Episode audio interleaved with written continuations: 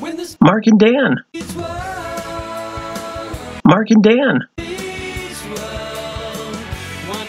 Podcast.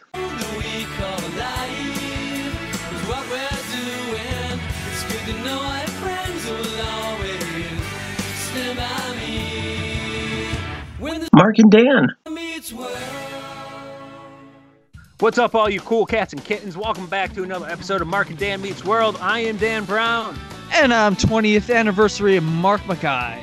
Mark, how you doing today, brother? I'm doing great because uh, 20 years ago, guess who graduated from high school? Who? You don't know? No. Do you?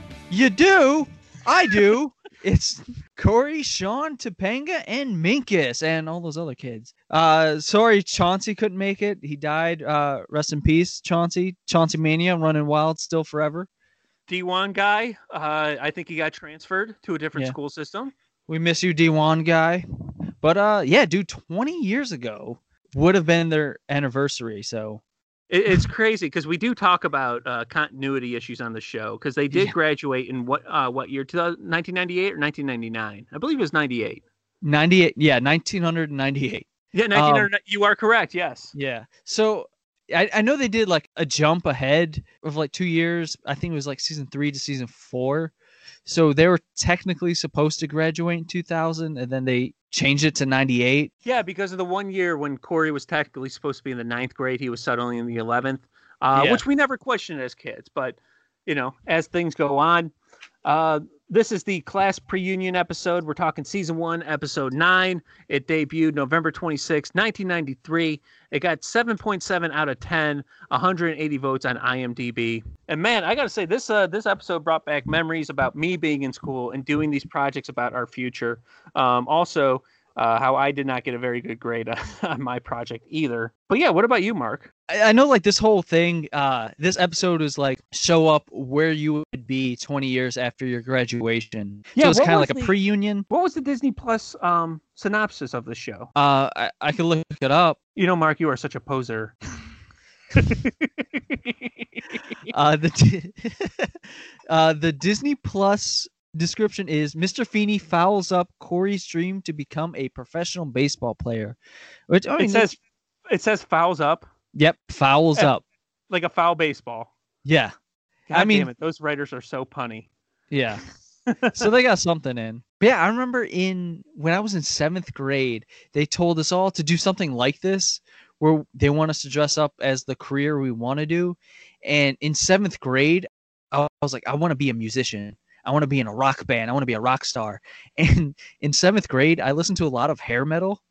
I was like really into Twisted Sister, Kiss, No. Motley Crue. Yeah, I was like super into hair metal. I mean, I still am.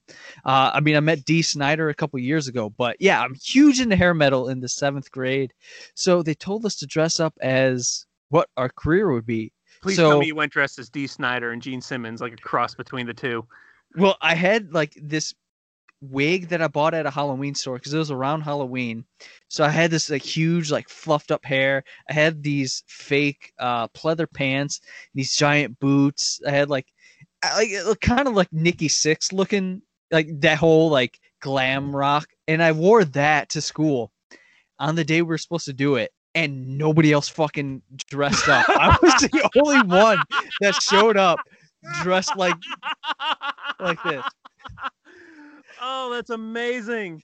Which, like in Oh. retrospect, if I if I would have done this like as me now, I would like keep it going all day. Like I would just do the "Thank you, Mrs. O'Callahan, rock and roll," and then just leave every class like just going yeah. I had a similar story. uh, Like I didn't have to dress up for my project, but in the ninth grade, we actually had a teacher's assistant. So somebody going through grad school, like teaching the class for um, for a couple of quarters, they had the responsibility of assigning us a paper, which was um, essentially what do you want to be when you grow up, and they gave us a guideline of what to give to go by. Mhm. I turned my paper in um, a week before anyone else, so I got ten bonus points just for doing that, and I still got a forty nine percent um, on that paper because and I was I was so devastated. I was so hurt because at this time like I was a huge pro, you know, I still am a huge pro wrestling fan, but I was writing a paper how I want to be a pro wrestler, um, which I never got the chance to do because of a uh, um, a, a misdiagnosis on a medical condition. Um, we'll go into future um, episode.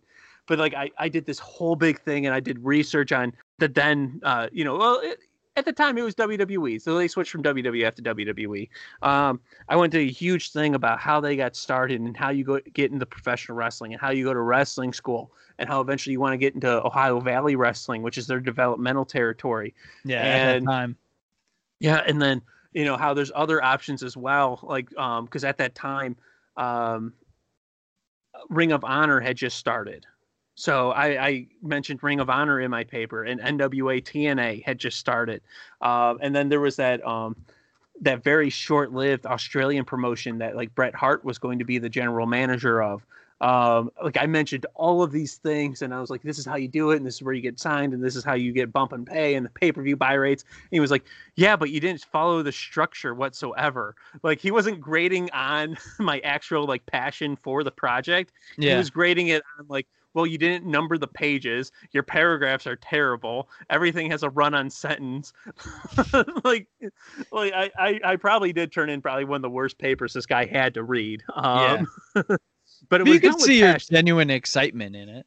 Oh yeah, but like I I felt like Corey when Feeney cut his legs out underneath of him, which is Yeah. my one big fucking gripe with this episode. Because last week we talked about teachers bet, where they go into the importance of knowing history and uh, treating your teacher with respect. And one fucking week later, one goddamn fucking week later, Corey's saying how they shouldn't have to learn history, and he's openly mocking Feeney to the rest of the class. Yeah, where he was just like, "Is every boring person named George in history?"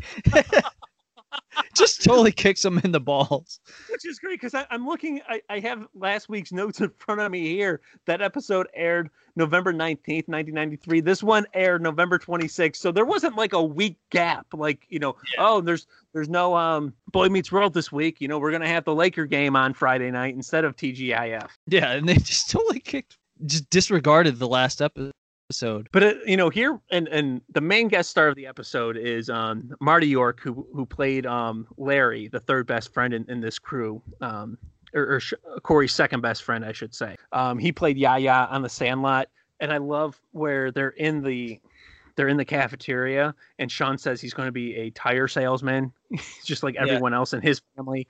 And, and Larry thinks that he's going to just kiss Feeney's butt, and he's going to show up as Feeney, which I'm going to say that when they actually show the classroom and everyone's in their outfits, he knocked it out of the park. Like that was in Austin Powers with Mini Me. Like if you clone Feeney, that's what clone Feeney would look like. Yeah, had the same style hair, had the gray in his hair, had the even had the mustache. He even had a mustache too, uh, and he was he was truly a poser. Um, but I, I like I loved Corey's excitement for it, and his friends laughed in his face. Um, which you know, I mean, you got into wrestling, you got into music. I'm sure there were people who kind of laughed in your face for that kind of stuff. Dude, I'm still getting it now. Yeah. I mean, don't get me wrong. Like, I'm as a comedian and as you know, a comic book writer, and the shit that I'm doing, you know, I'm still getting people going like, ah, you know, you really don't think you'd be able to get anything for this, do you? Yeah. So I mean, you're always going to have haters along the way. You're always going to get people trying to discourage you from shit, and it's sometimes going to come from the people who are the closest to you. But I did notice this, especially like because I remember as a kid watching this, being mad at Feeney for failing Corey because Mhm. I had the big dreams too. Um, Yeah. But now, as an adult, realizing that he was failing him not because of his passion for baseball, but because his lack of um, knowledge actually going into what his so-called passion is. And, and you know, now more so as an adult, I appreciate what Feeney did for Corey more Yeah. than what more so than what I ever did as a child. Yeah, because his only excuse was, well, I, I got guys. I got guys, yeah. Yeah. I mean, I remember when I, I started doing comedy, somebody, um, one of the more veteran comedians told me, he was like, if you're trying to get into comedy uh, because you don't want to be a businessman, then you're in the wrong business. Yeah, I mean, same thing I heard about filmmaking because uh, I I was taught by Lloyd Kaufman from Troma, and Get the he was fuck out. yeah I didn't know that. yeah he was in uh, Suburban Legends. Dude, so. I didn't know you taught you. he did like a class. His big thing was like, y if you're getting into filmmaking to make money, you're you're gonna get fucking nothing. So like that is just something that's like, yeah, you're doing this for the art and Yeah. to tell a story. You're not doing it to make millions of dollars. And you know what? I, I that reminds me of something that um, Mr. Feeney or not Mr. Feeney, um, Bernie Mac said because I'll go on YouTube and I'll look up like inspirational things every now and then. Um, Bernie Mac was on uh, Oprah saying that he never worried about the money, like the money was never important to him. Getting funny was important to him. Being the best that he could be, because he knew if he could get, be the best that he could be, eventually the money will come. And I do think that that's way more of an important way uh, place to to tell people like, hey, make sure you you get your house in order, make sure you you put all your ducks in a row. Because you know you might not be the richest filmmaker, you might not be the richest comedian, you might not be the richest rock star or, or comic book creator or pro wrestler or anything, but you can make yourself a pretty nice resume and you can make yourself somebody really reliable for people to to pick on in the future. But I, I, I will say after Corey gets deflected, he goes into his room. And when the fuck did he ever have a Jim Abbott's Yankee poster hanging up on his door? What are you talking about, dude? You must not pay attention that I must closely in not. this episode because he's had that Jim Abbott poster every single episode of the series. he he must have. I must not have been paying attention. And, and he, I remember he ripped it down. And his dad came in, and he asked his dad if he always wanted to be a grocery store manager, and his dad said no. But you know, as he got older, his dreams changed, and he wanted to be a husband and a father, and now he wants to be the dad of a Philly center fielder. Which I, I want to say one thing really quick because it reminded me of this. Because when I was in the fourth grade, I didn't want to be a pro wrestler. I wanted to be a um, I wanted to play baseball. Like I wanted to be play for the Cleveland Indians. And the uh, the teacher that I had, like everyone was saying, like, oh, I want to be a nurse, I want to be a doctor, I want to be a fireman, a police officer, like the, the typical stuff. Yeah. And I said I wanted to play um, second base for the Cleveland Indians. And she stopped the class and she said there's two people that she went to high school with. One wanted to play baseball and one wanted to play football. The one who played baseball uh, made it to double A um, minor leagues. Um, eventually couldn't play anymore. No one would pick him up. And she was saying because it was so hard and, and, and whatnot, you know, because there's always someone out there who's better than you. Um, so he quit baseball and now he has a different job and he's got a wife and kids and he's happy the person who wanted to play football um, was actually playing for the Pittsburgh Steelers at the time.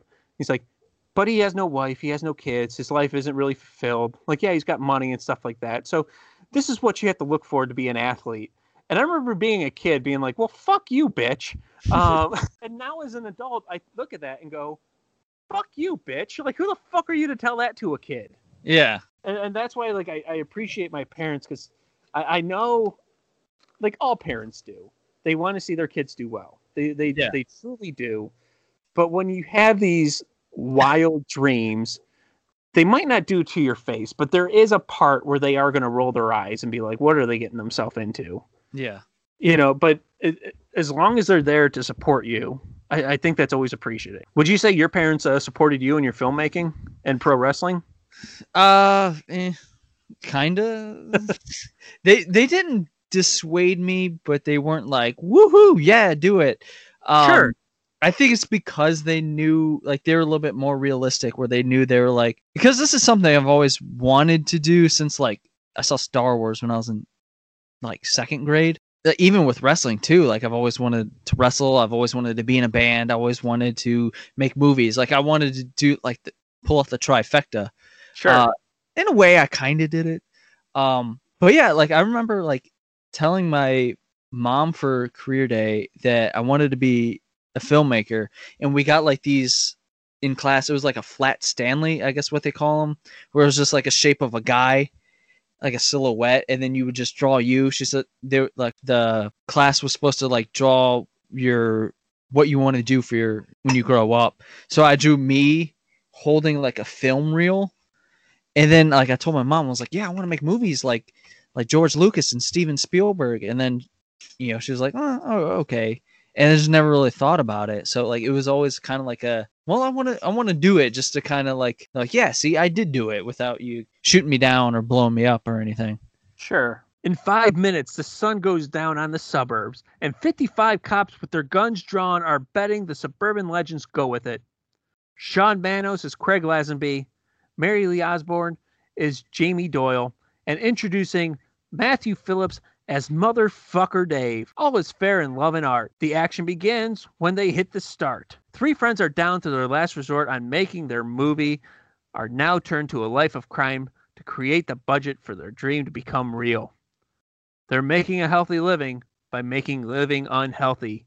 Suburban Legends, Life on the Rainbow Road, also starring Haley Madison, Mike Travis, Josh Miller, Calvera Candy, and with a special appearance by Lloyd Kaufman. Suburban Legends, Life on the Rainbow Road. They're not criminals, they're artists. Suburban Legends, Life on the Rainbow Road, an MTV production written and directed by Mark Mackay. Children under 17, be advised, available now at storenvy.com slash Mark Mackay's gimmick table.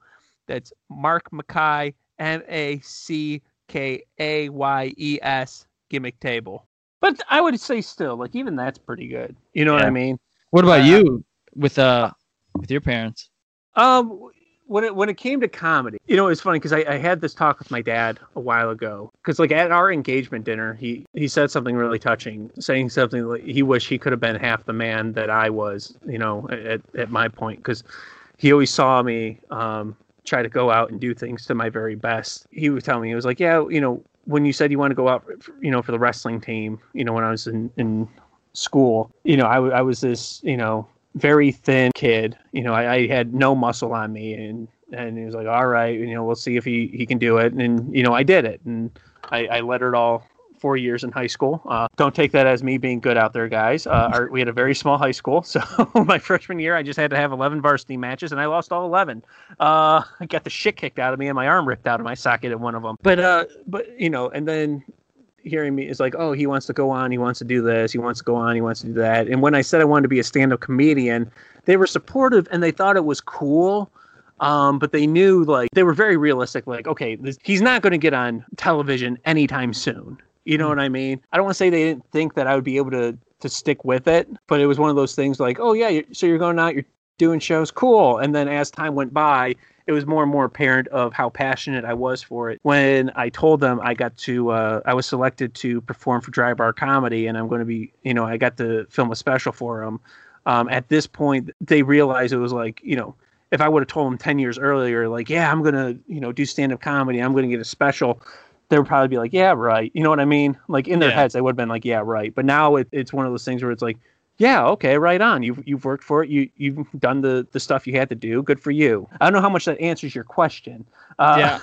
I mean, like your parents are pretty much the same way mine yeah, mine are. They're just like, yeah, do it if if it makes you happy, but you still have a job. exactly. Yeah, you got to be sensible. You got to have a backup plan. They they always stressed, um, you know, making sure I finish college. That was their big thing with yeah. me. Make sure Um, you have a college. Make sure you have an education. Yeah. Continue with that. Hey, everybody. Are you enjoying Mark and Dan Meets World? You do? Then there's a really good chance that you also like comic books. If that's the case, then you need to check out Dan Brown and Heyman Save Christmas. Yes, the co hosts of this show and my best friend, comedian Dan Brown, wrote his very own comic book series. You're going to get lost in the action comedy of the terrorist attack at the North Pole and a comedian who has to save his beloved holiday with his trustful St. Bernard. Check it out. Get the whole series. Read all three books. Read them again if you want. That's at danbrown.comedy.com. That's danbrown.comedy.com. but I do love and, and for all of the the cameos and, and for all the the guest appearances, I do love how they got Jim Abbott during really what was the height of his career. For those of you who aren't baseball fans, Jim Abbott was a left-handed pitcher for several teams. He, he pitched for the Yankees, he pitched for the Angels, but the difference was he had no right hand. So Yeah. if you if you saw in the episode and and you weren't paying too close attention, you'd probably be saying, "Hey, how come he's only shaking people? Why is he shaking hands with his left hand?" Because if you go back and you watch, he had no right hand, and it was fucking bizarre to watch him pitch because yeah, he threw the ball like a normal person, but he would put the glove on his right arm where the hand should be, um, you know, to point and aim, and then after he would throw the ball, he would quickly be able to figure out a way to maneuver the arm underneath the glove and get his left hand back into the glove in order to catch a ball if he needed to. Mm-hmm. Like if he had to cover first base. fucking bananas. He's not a Hall Yeah. of Famer, you know, and I'm not saying he should be or anything like that. But goddamn it, if you're not talking about hard work, Yeah. you know, and, and having to learn how to how to how to play the game like that, then holy shit, what an athlete! What an I- athlete! I remember hearing stories about Jim Abbott when I was like four or five years old when like this episode aired because like, like he was like a not not like a huge deal. He wasn't like Michael Jordan, but he was like a pretty big deal as like an athlete. Oh, he was. because like the things he was doing with just one arm, like a, a one-handed picture, like And he was would say- good. yeah, I would say underrated for like by today's standards. Oh, he was certainly underrated. I mean, the way how he pitched then, I'm sure he would be in any team's rotation right now. Um, and I, I don't mean like, oh yeah, he'd be their number five hitter. Like he'd be two, three. Yeah, You know, with so much time passed, I don't know if he'd be number one because you know the game literally changes. Uh, um, but yeah, I mean, he would certainly be on anybody's lineup, um, in anyone's pitching rotation. But I love how Corey ripped the phone out of Eric's hand, uh, hung up the phone on him while he was talking to some girl. Sean says, "Tell everyone to come down here. Jim Abbott's in my kitchen." And then after Jim Abbott tells him, he's like, "Oh yeah, my teacher said not to go play baseball." But then I sent him a video of my no hitter. So then he sent me a college application to the University of Michigan. Uh, he tells Corey that he has a great dad and that his dad sent him a ton of telegrams. I love this part too because he asked his dad, he was like, How did you know he would show up? He was like, I didn't know, but a guy can dream.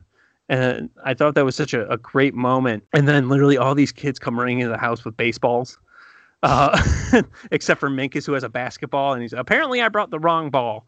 Uh, which I, why the fuck would Minkus even give a shit? And where the Yeah. fuck did Minkus get a ball? He never plays sports. Yeah, I mean, I, I really liked how Jim Abbott like was like, yeah, you can still play baseball, just get the education.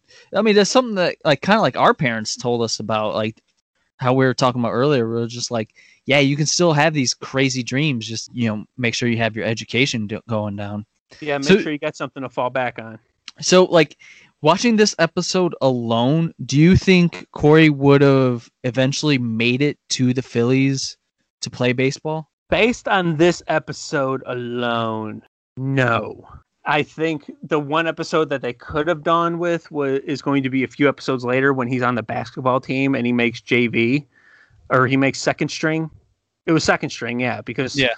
uh, second string didn't go on road games. That's how I remember that. I think if if anything was to show that he could have been a very competitive, you know, give everything you have athlete, it would have been that episode. I think he would have made it to the Phillies. Um, which is funny because this brings us to this week's um sponsor. Hey, Mark and Dan Meets World listeners. Chubby's Underground and Colonel Bubble have teamed up to bring you rare holographic baseball cards featuring Jim Abbott and Corey Matthews. They have guys, now they have baseball cards. Every card comes stamped with gold foil and comes to life before your eyes with color enhanced action. For every order of a turkey chubby, you'll receive your very own card. Get them now while supplies last. God damn it, a turkey chubby sounds great right now. I, I kind of want that with a Diet Coke. But I do like at the very end, uh, Corey's in the backyard. He's uh, he's throwing pop ups and it goes over the fence and Feeney catches it. Um, which again, how fucking unobservant is Corey Matthews to not realize that Feeney is five feet away from him at all times? Yeah. and they're like little ass backyards. Exactly. Yeah, it's not like they have these massive backyards. There's there's the door. There's approximately eight feet to the fence. I mean, I don't know why Corey's doing pop ups right there when he could turn around and do pop ups like the other way towards the treehouse. Yeah. You know, because there's clearly a, a much bigger yard, or he can go behind the treehouse where there's obviously a yard there. Yeah. Um, It's like a massive field behind in the yeah, back. But we never go back there. Yeah, we literally we've never gone back there. And he throws the, the ball over um, Feeney's fence and tells Feeney um, that he's going to he he will play baseball, um, but he's going to get an education. He's going to go pro after college, and Feeney's happy for him. And he thinks Feeney's going to change the grade, and it ends with Feeney giving him every ball he's ever that's ever gone over his fence back. Which why didn't he get those when he went over there to drink apple juice a couple episodes ago? Yeah, you know what? I literally like right as you were right as you were bringing that point up right now. I just thought about like, yeah, how come he never gave those balls back or asked for them all that time ago? Or how come he just didn't go into the backyard one day when Feeney wasn't home? There's It's- literally a box right by the door. Yeah, he could have just swiped them all. Not even swipe them all. Take like five or six back. There was a massive box there of just balls. There's no way that Feeney would notice five or six of them gone. but Mark, I, I think that's uh, I think that's it for for class pre-union. What do you got to say? Uh, I think the definitely uh the Feeney lesson of the week is uh, it comes from Alan, um, which your future is complete, but a guy can dream, and I think that kind of holds true to the whole Mr. Feeney lesson of the week. Yeah, because I do think that's ultimately what Feeney was trying to teach as well. Not that your dreams can't come true, but you got to be realistic and you got to be you got to show that you're actually putting thought and work into it. Well, I'm going to say 7.7 out of 10. I'm not saying this should have been a, a, a 9.0 or a 9.5. 7.7 is fair. Um, I would I would agree with that. I think it was a good episode. It, it didn't light the world on fire, but I certainly had fun with it. Yeah, definitely. I mean, even the B storyline, which we didn't even talk about, like it's pretty forgettable. I mean, it was the whole like Morgan with the necklace deal, but isn't that that wasn't Black even, Black no trades back. yeah, but yeah, that wasn't even really that important. So yeah, I would say seven point seven is fair. Absolutely. And this is the one thing I'm excited about. Next week, we are going to do another episode of Mark and Dan Meets World. However, it's not Mark and Dan Boy Meets World. We're going to do Mark and Dan Girl Meets World. We are going to do season one, episode episode one, the pilot, because based on uh, episode eight, where Corey and Feeney trade jobs, and Corey was a teacher for a week, and in this episode where Corey said he wants to be a baseball player, we are going to see what Corey Matthews actually grows up to be. Yeah, I'm pretty excited for this one because I, I haven't seen Girl Meets World. I, I dove into a couple episodes when I got Disney Plus, but just kind of like went by the wayside and watched Smart Guy instead. Um, so yeah, I definitely want to like jump back into Girl Meets World and see the comparisons from this week's episode and last week's episode compared to the first episode of Girl Meets World. Yeah, so we are going to get our Colonel Bubble, and we're to, you guys can sit back with your turkey chubby, enjoy a good meal while you listen to Mark and Dan Meets World next week. We talk about Girl Meets World, the pilot. If you guys have Disney Plus, I promise you this is an episode you're going to want to watch. And Yeah. any episode, any Girl Meets World episode that we do, I absolutely promise you, you are going to want to tune in and you are going to want to watch that those episodes. You're going to see that Michael Jacobs carried the soul from Boy Meets World over to this other project. Yeah, that's awesome. Uh, so yeah, definitely give us a follow on Instagram. Uh, like us on Facebook. You can follow us on Spotify, Anchor, all the places where you can listen to uh, podcasts. To give us a huge rating. Uh, give us a lot of feedback. We love hearing a lot of feedback. We're starting to get some from the first episode now, and dude, we're we're loving our fans right now. So keep the love going. Keep the spread going. Uh, like us up there. I, I think I might post a picture of me dressed up in my 80s hair metal outfit onto the socials. So like definitely keep an eye on on Facebook and Instagram for that. Keep an eye on, on social medias. Make sure you follow us on the social medias. Follow us on Spotify and where you listen to this podcast at. Uh, for Mark McKay, I'm Dan Brown. Thank you everybody for tuning in to Mark and Dan Meets World. We see you guys again next week. Have a good night. Do good. Mark and Dan. Mark and Dan. Beach World, wandering down the Podcast.